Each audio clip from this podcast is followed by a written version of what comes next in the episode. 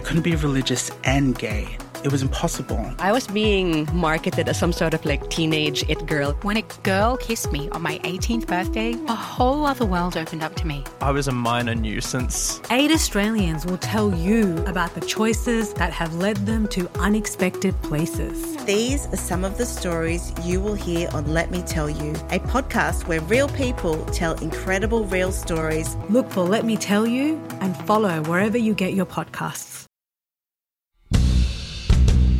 Blessed day, Commanders. Welcome home. We thought we'd roll out the red carpet. Thank you for allowing me to bring Fred home, where he belongs. We'd never leave a brother out in the cold. You don't own me, I'm not your property. So take a shifty little beady eye over me. This is your moment to shine in the sunlight of the spirit, girls. Oh, blessed be this day. Welcome to Eyes on Gilead, our weekly podcast dedicated to The Handmaid's Tale. There is a lot going on in this show, and we think it helps to talk it out after every episode. I'm Fiona Williams, and when I'm not doing this, I'm head of curation at SBS On Demand, and I'm joined by my colleagues and fellow resistors Natalie Hambley, managing editor of SBS Voices. Hello. Haiti Island, channel manager of SBS On Demand. Hi. And Sana Qadar, host of ABC Radio National's All in the Mind. Hello. Hello. So, we have just watched episode two of season five of The Handmaid's Tale, and this one is called Ballet. It's written by Nina Fiore and John Herrera and directed by Elisabeth Moss. June and Luke attend a ballet. So, uh, what do you think the chances are of having a second date? oh. Serena says her final goodbye to her husband, Fred. Fred dedicated his life to this great nation.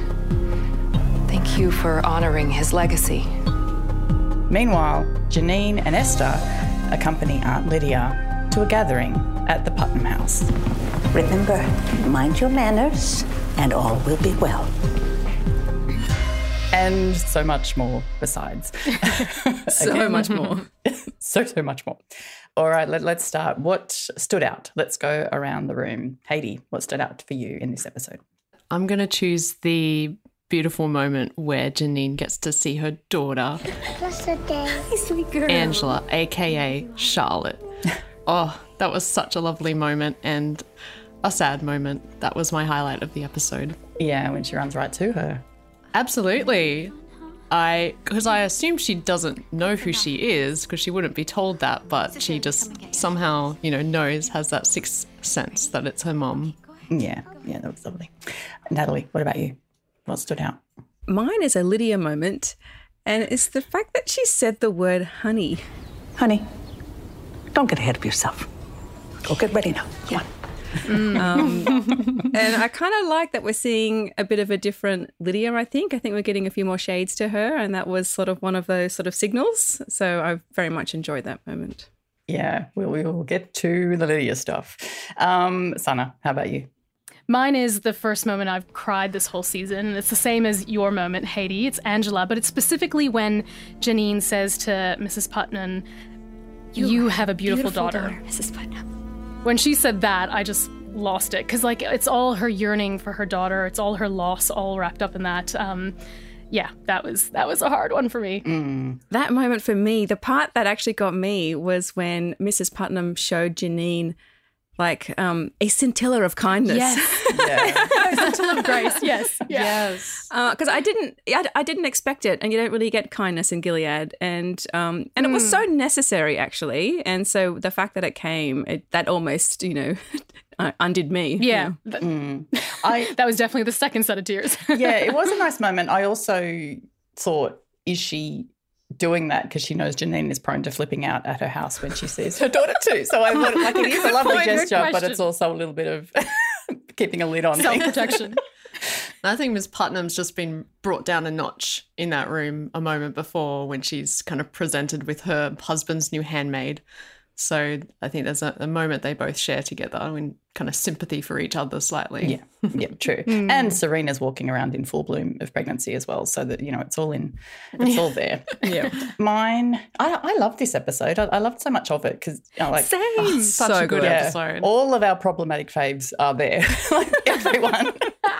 Serena's in full diabolical mode. Oh, my god, is she great. ever? Oh, so good. This episode was so good. Yeah, yeah, no, it is great. And I love that it's called ballet, and of course, there's a ballet scene set to Swan Lake and everything. But um, the way the camera is dancing and there's swirling um, across it, it's like a little pirouettes. And we'll get to certain moments as we go through our recap. But humble brag at the start of this episode, uh, I interviewed Elisabeth Moss about this and about directing this particular episode. So I'm going to throw in a few tidbits uh, as we go through our recap here.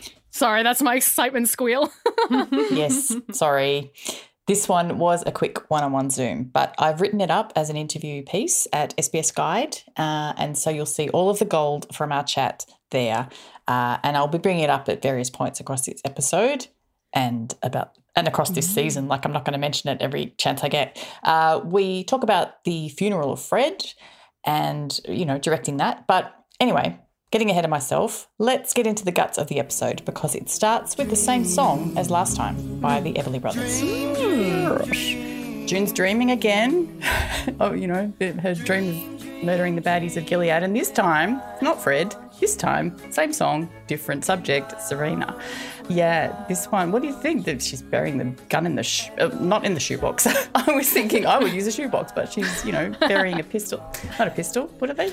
Revolver, a gun, whatever. I'm not an expert, thank God, but yes, burying a gun in your front yard. Once again, I wonder if she's going to pull that gun on Serena because directly after dreaming about Serena, she's burying the gun. And I said what I said last episode. So Not very deeply either. I'm pretty sure she just scraped away some snow and put it there. So that thing is uh, coming out as soon as it starts warming up. it was funny that she kind of woke from her nightmarish visions of Serena and was clearly burying her urge to go out and uh, use that gun on Serena.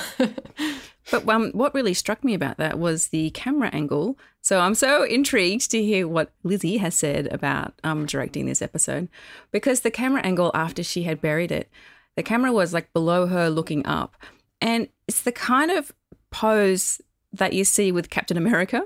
Like that sort of, it looked very heroic. It looked, you know, I, I almost expected her to like puff out her chest and pick up a shield, you know, like so.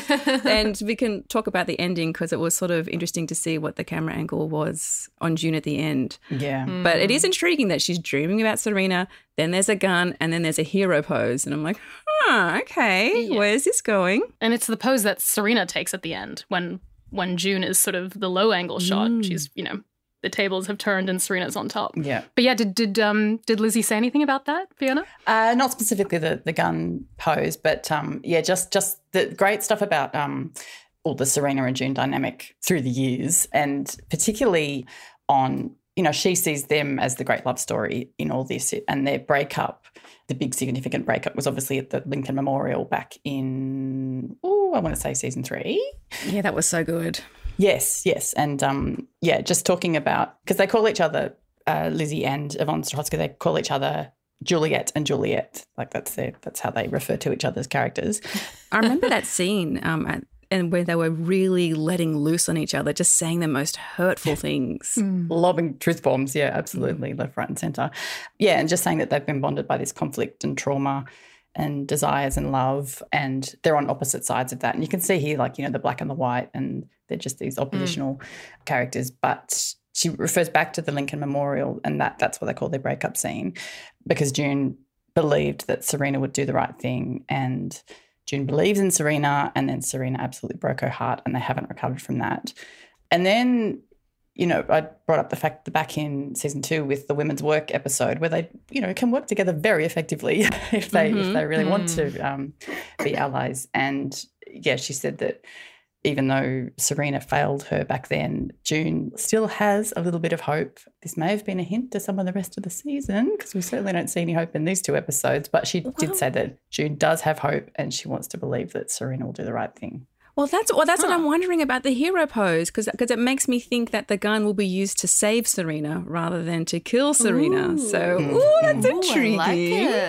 That is very interesting. I like that. Put a pin in that one. so the the actual chat won't be available as a podcast, unfortunately. But uh, yes, you can find the full interview at SBS Guide. So SBS, and if you Google SBS Elisabeth Moss Fiona Williams, you'll, I'm sure it'll come up, and it will be pinned to the top of my, my Twitter feed. Don't worry about that. And so, just quickly, what was Yes. she like? Oh, utterly charming. Yes. No, really, really, really good and chatty. So, well, it was at 1 a.m. for me. So I, I don't know how, if I was in. Top of your game. Absolutely. A couple of coffees and two alarms, but I was, uh, I was good. Uh, yes, it was 8 a.m. for her. It was the start of the press day for the season five um, press junket. So, yeah, they kindly put me first because of the time zones. But, yeah, no, very chatty and, uh, yeah, really good stuff. So we also went to town on directing the funeral and I asked about the testaments. Are they going to be woven into this season? Lots of really good stuff. So that was great. And of course, we always have an open invitation to come on the pod. Cross fingers. Absolutely. But anyway, that's enough of my bragging for now. Um, where did we leave it? We left it with that pose. And yes, like the pose is not the classic June Zoom moment. Like, you know, that was a little, little left of center. But where do we go? So I've got Serena on a plane. Is um, Yes, yes, sounds yes, like yes. snakes on a plane. kind of. Uh, and yeah, so she's just landed in, in Gilead. And the way this scene was set up reminded me of Succession. Like the way, you know, they get off their jets and meet each other. It's just a little window on a world that we don't. we- We're never circulating in these kind of circles. So it was, yeah, a classic succession for me. I loved it. All the little asides from, from Joseph Lawrence. Oh, look at us all getting along like friendly diplomats trying to bury the hatchet. We'll see. doing the dance of diplomacy. Um, and I don't know about you guys, I love little muffled guardian sounds when, when you know the breaker breaker kind of in the background of Mhm. these scenes. I always enjoy that when we know when we're in Gilead.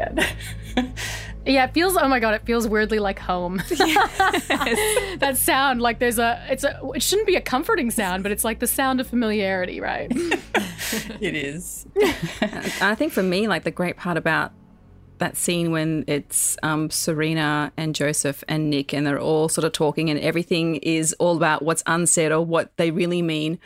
And we can do that because we're in season five and we know these characters so well and we know all their backstory. So it just makes that so delicious to watch.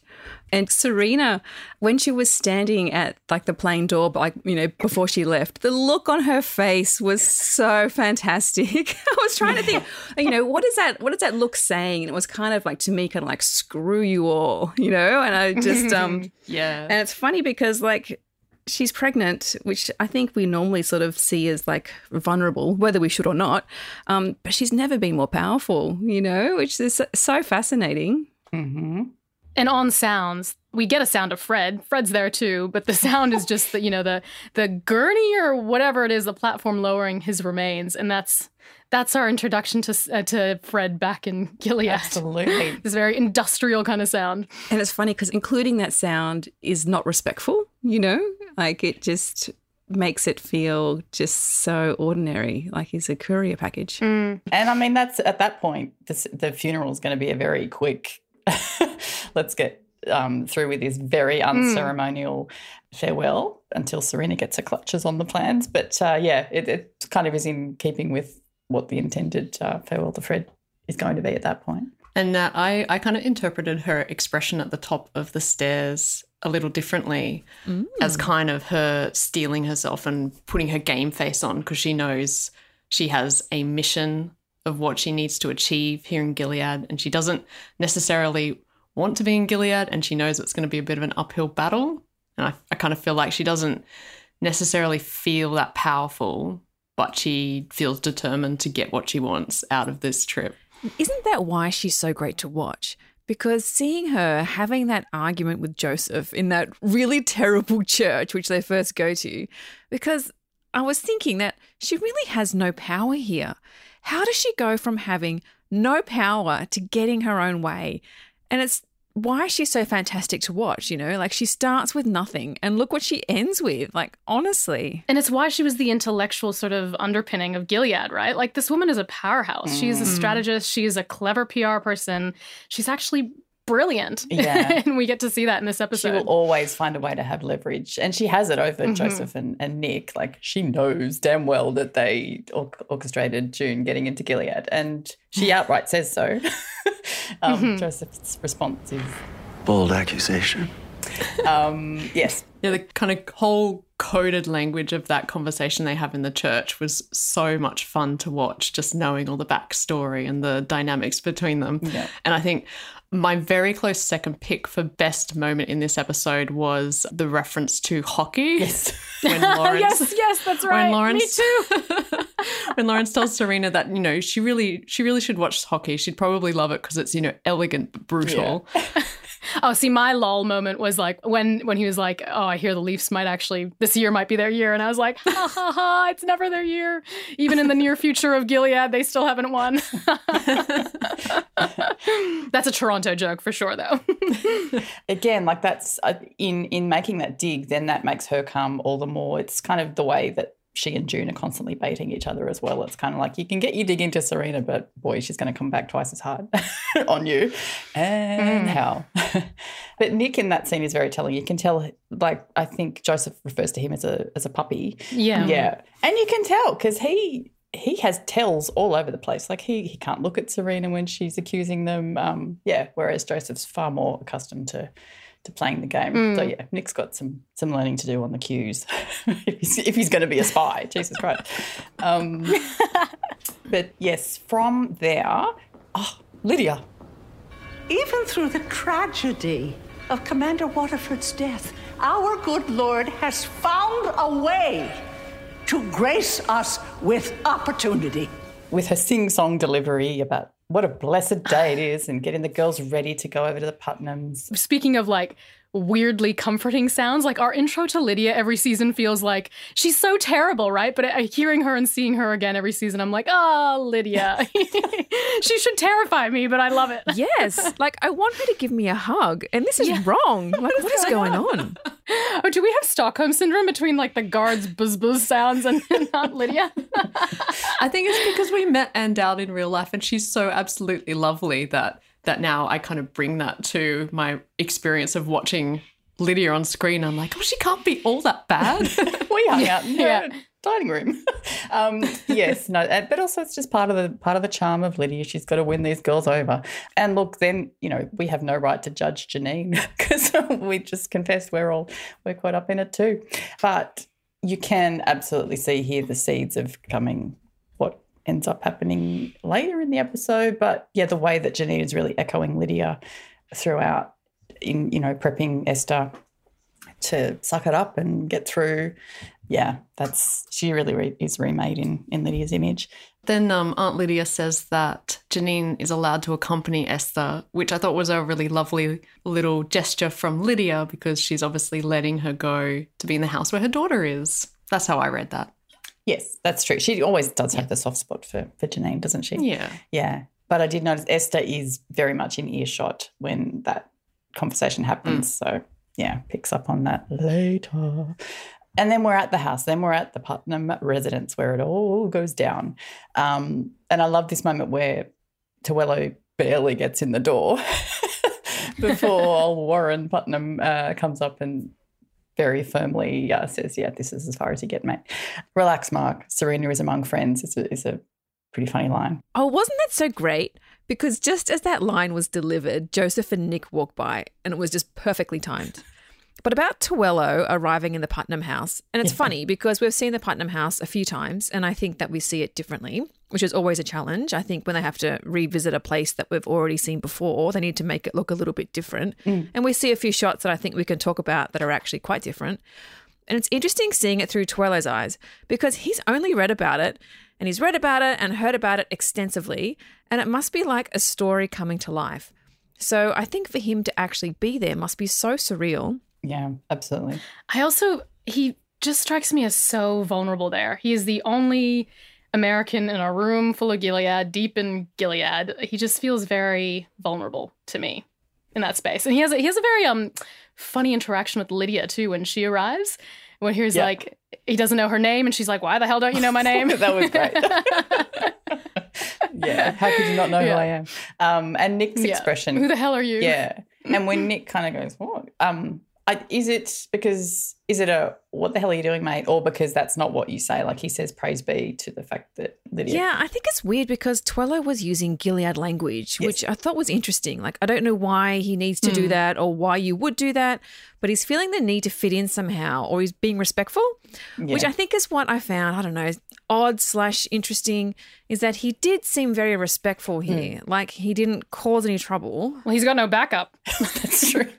how, how much trouble can he cause? yeah, yeah. And it's not in his advantage to kind of rock the boat at this point, I guess, because he is away from his safe place. He's in Gilead and, you know, he doesn't really have that fallback while he's there. Yeah. Which, I I mean, mean, he could have just like tipped a glass off the table, you know, Bit of chaos. spill the peas on the floor. drop a carrot.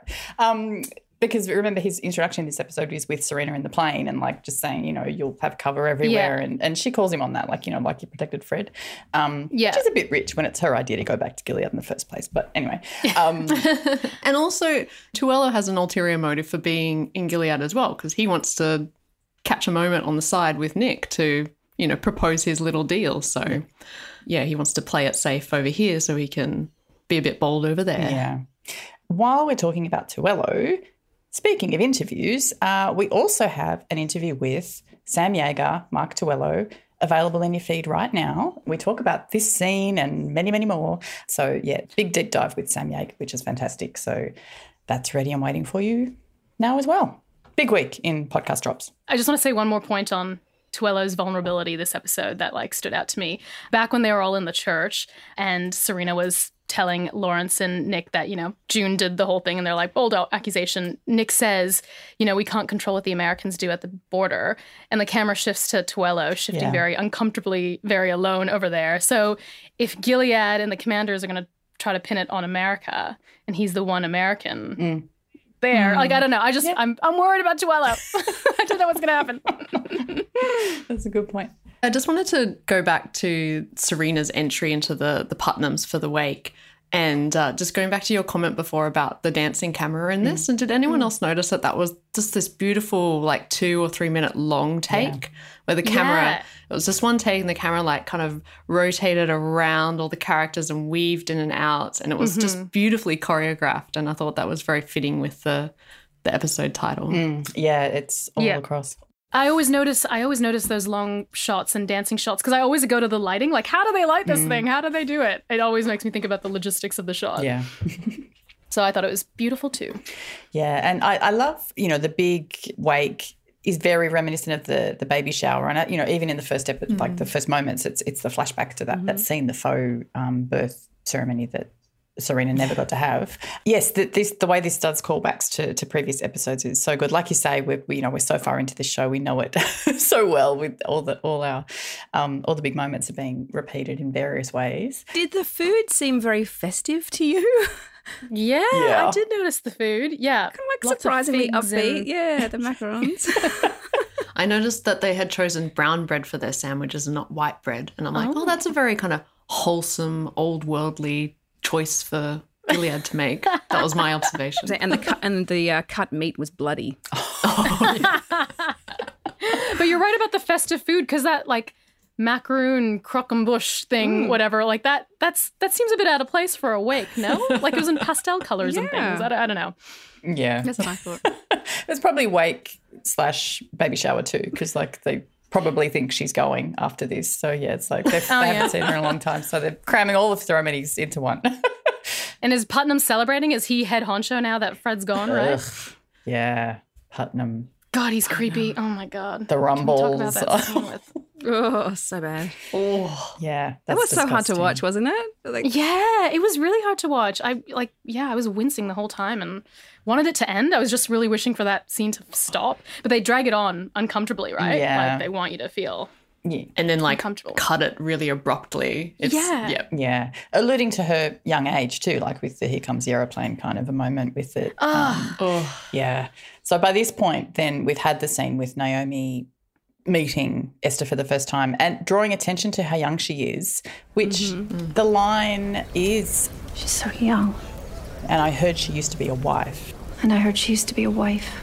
It's sort of like, you know, think about what you're saying here. Like, yeah, she's crazy young and she has already been a wife. So, but it's like she, it's distasteful that she's been a wife, but not because she's so young. Anyway, such a, such is the, the mores of Gilead. But back to um the room with Commander Putnam, you see how Lydia is like, oh, I see what's happening here. Yes. You Mhm. little shits, you're all terrible in the end. So interesting about Lydia is that I think we saw how much power she had, you know, and then we saw it get taken away because, like, when she arrives and she's and she's shocked that Twilight doesn't know her name because she is a name. Everyone knows who she is. You know, she's not just an aunt; she is the aunt. You know, and she can actually stride into a room full of men, which is not really something that anyone else can do. And we see how nervous Serena is when she does it later. But Lydia feels entitled. She can just walk into a room full of men. So, like, there's this level of power that she has that we know from the testaments that she has. And so I'm really enjoying that we're actually getting to see it. But then we see where those limits are. And hmm. and when he wants her out of the room to do whatever he wants, she actually just has to leave. And it's interesting, like, like you're saying that with the flip of Serena and Lydia, like the, the walking into rooms of men and everyone knows who she is here, unlike in Canada where Serena's cooped up in a fancy prison, but a prison nonetheless. Yeah, like the way that they're they're opposite each other in, in this episode is really interesting because you know Serena gets results when she walks into the the room of men this time Mhm. with the remaining fingers intact as well. And yeah, but that scene with Lydia being politely uh, discouraged from staying in the room again just reinforces to Esther that no one's helping her out here. like they're all just kind of pushing her towards creepy men again. But from there, we're back in Canada, and that that's the scene where June is playing Scrabble, is triggered by the Scrabble, and then gets up to, to Rita and starts prodding her to try and get her upset. And it works by bringing up Serena and the baby shower that's referenced again, where Serena slapped her in the face. And it's interesting, this scene and then the next one with June both end with June apologizing. She apologizes to Rita in this one, and Mhm. then the next one with Luke ends with her apologizing in that Ah. one. So it's like having buried the gun, now she's trying to, like, she's seeing what it's doing to her in Canada there. I didn't I didn't notice that. Good catch. I did think the scene with Luke was really lovely. His pep talk with her was really lovely where he's like, You have to be here. You won, fuck her. Like again, his sort of grace and humor trying to keep keep everyone together. I really thought that was beautiful. Yeah. Yeah. And the way he gets up as well, like they're sitting kind of opposite each other in that kind of opposing kind of stance, but then he gets up and goes to the side and comforts her, and that kind of seems to, she looks him in the eye, um, breaks that kind of glare. And his pep talk works. Like that's the point where, you know, for a short period of the episode, she does kind of return to him mentally and physically, and she's there in the moment. And uh, did anyone else notice there was a really interesting use of like stark blue light in this scene? And then it was referenced again later after the ballet.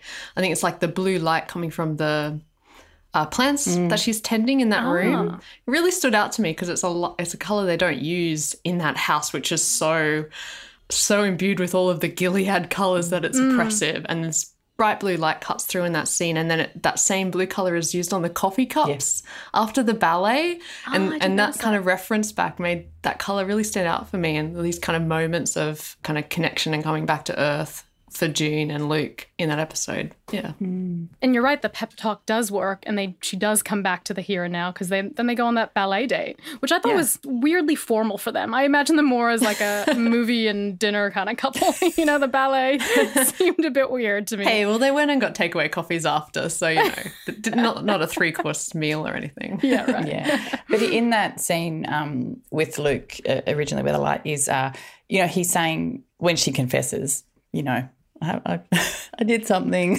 um, and tells, Yeah, that was so funny. um, yeah, I kind of cut off his finger.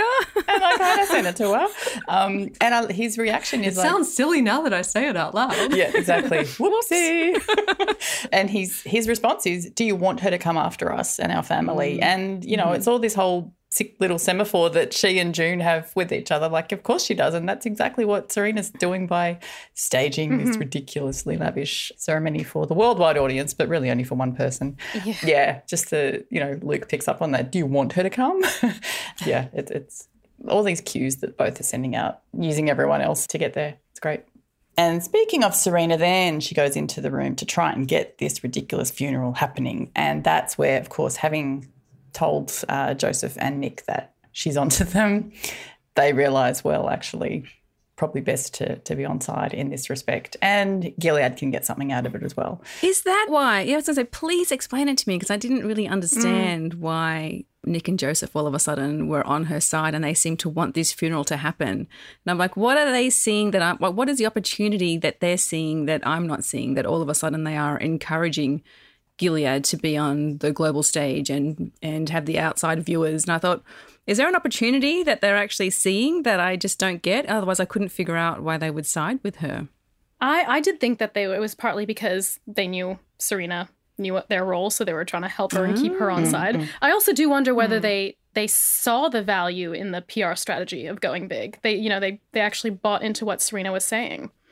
I think it was a bit of both. Yeah, I read it that they were trying to keep Serena on side because she, whether or not she had evidence that she could share with Gilead, she knew that they were up to no good and they didn't want that to, to get out to the wider council. Yeah, well, I mean, especially like she says to them, like the, the eyes did not do that to Fred, and Fred's body's in Mm. Gilead now. They can they can open up the box if they wanted to. Yeah, it's in their best interests to be playing the game here and deal with the consequences later, I guess. Isn't it um, also interesting how all the men are framed in these shots? That they look like a Vanity Fair portrait of like. yeah, I did notice that actually. You're right now that you say that.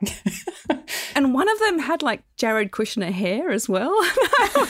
Like, Is that deliberate? Yeah, I noticed that too. It was the scene where Esther's being like escorted into the room with the men, and there's this moment Yeah. where they're all posed on the couches in front of the bookshelves. That's right. It's like it's like a historic tableau or you know a vanity Yeah, cover. the Hollywood issue. Yeah, yeah, the Gilead issue. amazing. yeah, um, yeah. No, I think it, it's just really great. Who knows what in that room, and who knows who knows that they know that the others know, and yeah, it, it, it's a really excellent dynamic. But then we're back in the what's it called the the handmaid mobile. What do we call that one? the red wagon? The red wagon. Sure, let's do that. Yeah, but that's where Janine is holding um, Esther's hand, and again. Aping Lydia, she's a little Lydia in this episode. But um, when she says getting pregnant is your only protection, and 100% right. Like, look at Serena. She she's pregnant, and that's how she Mhm. gets everything. That was like the most disturbing line I think of the whole episode was like the only way to save yourself is to get pregnant. But the um the line of make your commander like you. Um, so you can get pregnant faster, and the in, and the real meaning behind that it was just horrifying. Yeah, poor Esther, who we already know, aside from being a wife, but we found out last season, has already had multiple sexual assaults by the sound of it. You Yeah. know, from her young Yeah, age. This yeah. poor girl. Yeah. And every time we talk about pregnancy being protection and that's why Serena's good for now, like I just keep thinking about the precariousness of it because she only gets nine months of protection. What the hell happens to her after that? They don't care about mothers, they care about the babies. And, you know, they'll install any old mother to look after the baby, right? Mm. So I, I just, yeah, it's protection, but for such a finite amount of time. Yeah. Scares me. There must be a uh, commander who was in want of a beautiful wife and a baby. I'm sure there is. yeah, yeah. Ugh. And then Tuello is bringing her a cup of tea and a cigarette and giving, boosting her spirits. Oh, well, the worst they can do is say no. And I just realized she was smoking while pregnant. Oh, interesting. Mm. Well, she didn't actually didn't smoke it. it. She just, yeah, Oh. she just took it. And I just, why is he giving it to her? And why is he giving it? Like, he's so he's being so Why nice he to being so her. nice? you know? Yeah, I did wonder that too. Like, well, why is he serving her like her little handmaid? Well, I Of think a no one's sort. watching. No one's watching in that scene. He's not in front of any other commander, so why be so nice? well, I think he knows she's his protection in Gilead, like in the way he said that he was hers at the start. But yeah, I think we've we've seen it all play out. That yeah, she's she's the one that's got all the power in this moment. So I think, yeah, he, I think he's attracted to that in that moment. And then of course Joseph comes in and says, I got them to say yes. How? By not being a woman. Good line. Yeah, it was a good line. So Yeah, and then Tuello gets his marching orders by a glare from Joseph to go out. And then, of course, then the preparations begin. Start to plan this big old funeral. I had a moment there where, you know, where they sit down to start organizing the guest list. And the first thing she says is, Of course, we have to invite some commanders from out of town. And I'm like, Why? And then that's when it all starts to fall into place and you start realizing what her master plan for being in Gilead is. And it's not really got anything to do with Fred, it's got everything to do with June. Yeah, that when that revelation hits, I was like, oh my god, this was what she was trying to do the whole time. Like, oh, she's so evil and clever and Yeah. ah. Yep, there's one particular commander from out of town who has a little girl. Mhm. Um, yeah, but she doesn't quite say Mackenzie at that point. But yeah, evidently that's who's priority on the guest list. Ugh. Speaking of cigarettes, then Nick has a little ciggy while he's waiting for Tuello in the car, probably back in no man's land, maybe. Looks like it. Scene of the crime. This this was a curious scene because Tuello's basically trying to woo Nick to be a double agent in Gilead. He kind of already is. I don't like sort of isn't he already doing all this? He's doing it for June, but maybe like, you know, encouraging him to do it for for the greater good, the, the bigger cause. But um yeah, I was like, I think he's proven he's a double agent. But isn't he the Canadians' like sort of source inside? Like, hasn't he already been feeding information to Canada or the ICC or someone? to June, really, just by pulling that file together, I guess. guess. But um He yeah. had that moment last season, I think, where he actually went into Yeah. like the offices, and we were wondering what he was actually telling them and what the plan was. That's right. I just thought it was maybe um, giving us a hint that we might get a Nick backstory because Tuello um, made a note of, of like, despite his history, um, he really wants to help him out. Yes. And I thought, oh, okay, the history's being brought up. Maybe we'll actually see some of that. Yeah, well, to date, the furthest back we've gone was when he signed up in the first place, Mm. wasn't Mm. it, with that commander that got killed in the in the bomb blast, and he's using Nicole as leverage. So you know you might get to see your daughter, and yeah, because Nick does af- ask after her welfare, and then June's putting the boots on to go to the ballet. Serena's putting the boots on to go to the funeral, uh, black and white. I think you meant June's going to a performance and Serena is going to a performance. That's true. Finding her light, like the dancer. Yeah, heading straight for that spotlight. It was uh, pretty magnificent. Both of them have nice um, triple mirrors in their dressing rooms, which was nice feature. Does everyone have that? I don't. But in the meantime, we go cut to Esther and Janine for that big scene with the uh, poisoned rumbles. Speaking of the circling camera, I like I do love the way that scene turns. Poor Janine. I mean, poor Esther, but also poor Janine. Yeah. They just keep throwing stuff at her and she keeps bouncing back, but at some point, is she not going to bounce back? I just, oh.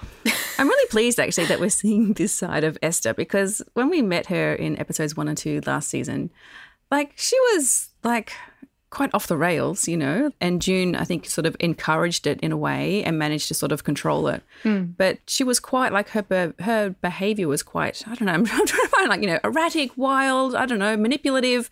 Um, because she's Very June-like. Yes. and so um, I kind of like that we're seeing that that level of Esther is still there. You know, Mm. she is the she is the wife that was poisoning her husband. That's true. And now Mhm. she's using those skills again. Like, Moral of the story: Do not accept food stuffs from Esther. but you don't want her in your house. It did make me wonder what the hell June was growing in her little garden. I was like, did she take some tips from Esther and start growing poisonous weeds or something? But I don't think this is the last we're going to see of Esther or Janine. I think they'll be okay, only because, well, I don't think we'll say bye to Janine like this. I just don't think that'll be the case. But from the um, trailer, we do, there's a shot of Esther sort of screaming in a hospital bed. So. She's alive at some point, Mm, you know. She comes back, but yeah, that was that was shocking though. That like that scene turned on a dime. Yeah. I was kind of like, I was kind of like, hang on, did I miss something? What the hell just happened? What what's going on? Yeah, and all fair points to be honest. Like to Esther is making that about Janine because like.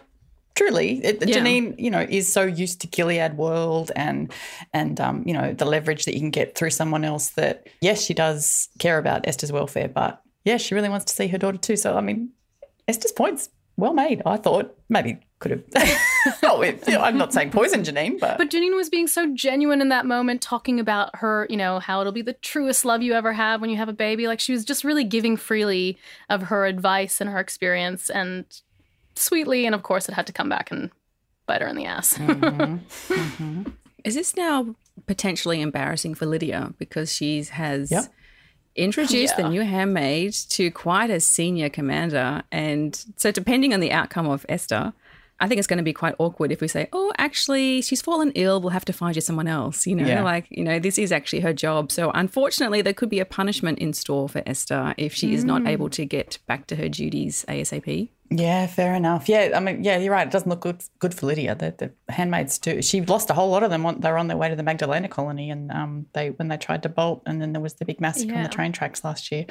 Yeah, and with Janine's fate, with this episode, it was written by Nina Fiore and John Herrera, who also wrote the Chicago episode last year. When Janine, we thought we'd lost her in the bomb blast. So yeah, they do write a good Janine in jeopardy kind of um, kind of episode. that girl has nine lives. Yeah, yeah, she sure does. what are we up to? um, Between the eye and the train, the bomb. The bridge in season oh, one. jeez. Yes, oh my the god, we're getting up there. Um, she jumped in the milk milk train, but yeah, didn't Oh, that's- drown yeah, in the that's- milk. That's a freaking miracle. Absolutely. But it's interesting. The end of this scene, then the next shot is of Fred's coffin. So it's like from potentially they're dead to here's someone Mm. who really is, and Serena working up the tears. Were they crocodile tears? She's a little bit. She manages to get two out for Fred. you know, two tears. I thought, oh, that's a good effort. She's a beautiful widow, though. Yeah, that's a very nice sheer fabric. But yeah, Mm. the, I mean, they put on a good ceremony, velvet cape and all. Oh yes, I'm so glad you mentioned the cape because I thought it was funny that like um, in terms of that superhero thing again, that you always see Serena with like a cape, actually, it's sort of like billowing in the wind. You know? yeah, yeah. There's a good one as well. She draped off the button at the buttons too. Yeah, she wears a cape well. And now this is the, you know, juxtaposed ballet, the Swan Lake. Is there any Mhm. significance in the Swan Lake music? I also wonder whether this was referencing Black Swan because you've got Serena in the the black, you've got um June in the white, Mhm. but also it's like this they're they're playing this psychological game with each other now, aren't they? And that's what happens in the film and it's kind of they mutually destroy each other as well. So I'm wondering if that's like telling us something a little bit about what happens between Ser- Serena and June and their quest to get at each other. Yeah. So yeah, I wondered if that was all mixed up in there as well. Yeah, yeah, for sure. So then we see this incredibly, ridiculously over the top ceremony, Farewell for Fred, that Serena has staged. And on this, in speaking to Elisabeth Moss about directing this, she was saying, you know, they are not very subtle at all about the pomp and the circumstance. And for her to direct this in, the, you know, she started directing full stop with with last season but she was saying it was obviously the biggest thing that she'd ever taken on at the time. And she drops a hint she's also directing the finale of this season. Mm. It was the most that the show had ever done this massive ceremony walking the streets. And i don't know if you guys saw but when they were filming it there were sort of drips on twitter of just people in canada seeing the seeing them shooting a a funeral for fred so we were getting little hints that this was going to be happening It looks like they've done this many times before, you know, considering it was hastily organized. Can't tell, you know, hats off to Serena. Mm. Well done. Yeah. How many big name commanders are dying? Yeah. Yeah, absolutely. Why are they so well practiced? Yeah. Then the shot of Hannah, like when they had the close up of the little girls coming in at the end, were you going, nope, nope, nope? Oh shit, there she is. Where is she? Where is she? yeah, yeah, yeah. Oh boy. they you know, it's interesting. June and Luke aren't saying that, and it, it almost is for a second that they're going to miss this because they're off watching their ballet. But um, No, they're kissing at this point in Dundas Square. Dundas Square is where in Toronto they are when they look up and see the Oh, screens. yeah, yeah, but- um, covered in.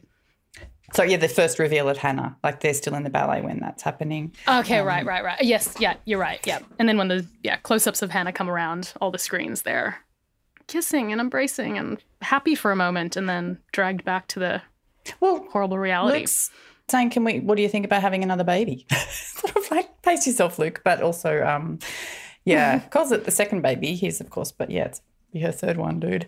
But it's the first passion we've seen between them because we all know what happened last year. They haven't, Mhm. they hadn't been close, um, but they feel like they're really connecting here. They're holding hands, they're glancing at the ballet, and pashing in the middle of.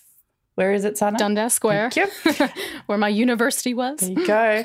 Yeah, and the camera is swirling there too. So, but of course, we can't let June have any happiness without Serena come a calling. So of course she just looks over Luke's shoulder and there, there Serena is with her big shit eating grin. Yeah, speaking of that, because I remember, I remember you said in our WhatsApp chat after the trailer dropped, and you were like, "Serena looks happy," you know, and I'm like, and now we know why. Now we know what that smile was for. Because at the time we thought it might have been because Fred was dead, you know, but no, no, no. Look at what she's actually happy about. Yeah, Um, yeah. Her message is uh, far more effective than a severed finger in the post. Like, yeah, she she Mm. brings production values to her um, message out to June. So, yeah, basically saying your move. And it made me think of Tuello's line in episode one to June, where he says, um, "Scared is dangerous." When he's Mm. talking about, you know, you you may have gone too far, or yeah, it made me think of what this means for Serena because she is super dangerous now, right? Like she's very clearly saying she's got Hannah and she can still use that. So yeah, just it made me think of that that that line um, from the previous episode. Mm, Like I was like screaming at the TV. you know, I was like, "Oh my god!" I wanted to call you all immediately. I'm like, "No, no, no! Hold it, it, in." save Yeah, I had a cry. You know, it was so sad just to see Hannah there and not be aware of all the machinations that, you know, she it's the pretty lady has chosen her at the funeral. It's not yeah, she doesn't know her mum and mm. her real mum and dad are watching. Yeah, just that the expression I think was really good on Hannah. It's like she's just unaware of being used in the same way that Esther's just called out Janine for using her. Yeah, it's just a really sad ending. And the music built that brought on the tears again. And then such an ominous ending with Serena looming over June. Oh my goodness! But June, June's face is very steely. She's like, "You're not going to get this on me. I'm coming back at you." If I'm remembering it correctly. Oh correctly. yeah. It was a real like bring it on Mm. face. Face off, yeah. Yeah. With Luke too. Luke Luke gave a bit of a Luke zoom as Mm. well.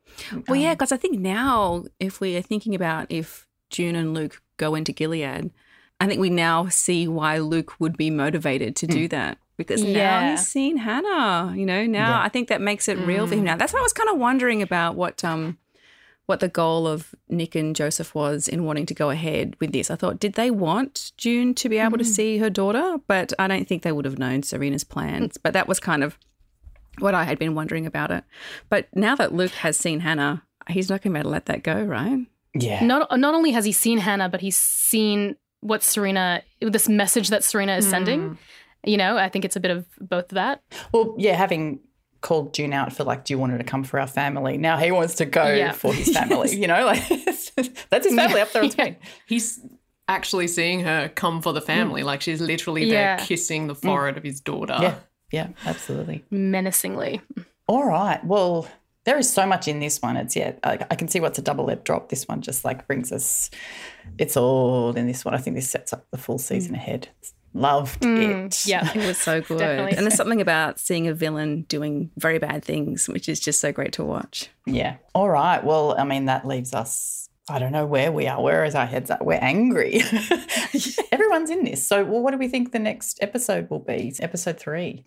Where are we going? Ooh. I'm thinking, like, we with the way Janine ends, Janine and Esther. I feel like that won't get resolved immediately. I feel like that's sort of hanging. What's their fate? So I feel like that won't be the next ep. But Yeah. I don't know. Me too. Yeah, I can't really guess at what the next episode will be, but like slightly longer term, I do feel like we're going to see Esther and Janine again. Hmm. And Oh, I yeah. think they'll be mostly okay. Like they're going to survive that. I also, longer term, I've said this plenty of times already in this episode, but I worry about Mark Tuello. I wonder if something's going to happen to him. Mm.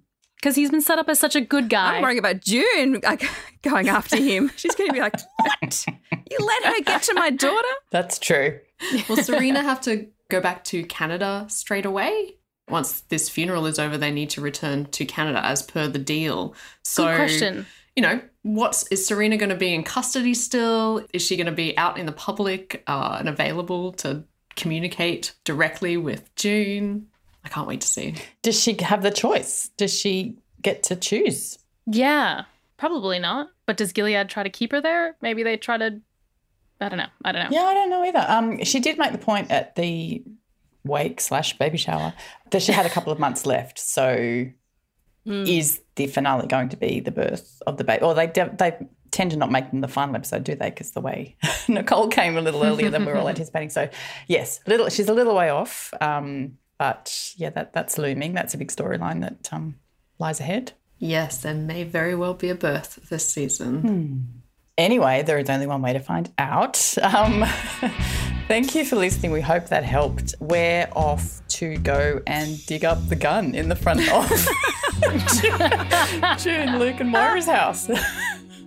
I don't know that we want June hanging around that, but anywho. Um, so while we wait for episode three to drop, you can go and listen to our Sam Jaeger interview. We've got that podcast queued up right next for you to go and listen to. And also, don't forget to go and read that interview with Elisabeth Moss that I did. Don't know if I mentioned that, but yeah, that's ready there for you as well. So episodes are now dropping weekly, single episodes, and uh, they'll be available to watch on SBS and available to stream at SBS On Demand and we will have the recaps of each of them ready and waiting for you once you've watched. So, thank you to my co hosts, Sana Qadar, Natalie Handley, and Haiti Island. And thank you for listening. We would love to know what you made of this episode and what you're thinking of the season so far. So, reach out to us on Twitter. You can find me at anything but Fifi. Natalie, where can we find you? At Natalie Hambley. Sana, where can we find you? At Sana underscore Qadar. And Haiti, what about you? At Haiti Island. And don't forget to use the hashtag Eyes on Gilead. That's how we're tracking it all. And while we have you, feel free to leave some feedback and give us a rating on whatever podcast app you're listening to us on. It helps other people to find the show. Eyes on Gilead is produced by me, Fiona Williams, and edited and mixed by Jeremy Wilmot. Until next time, don't let the bastards grind you down. You don't own me, I'm not your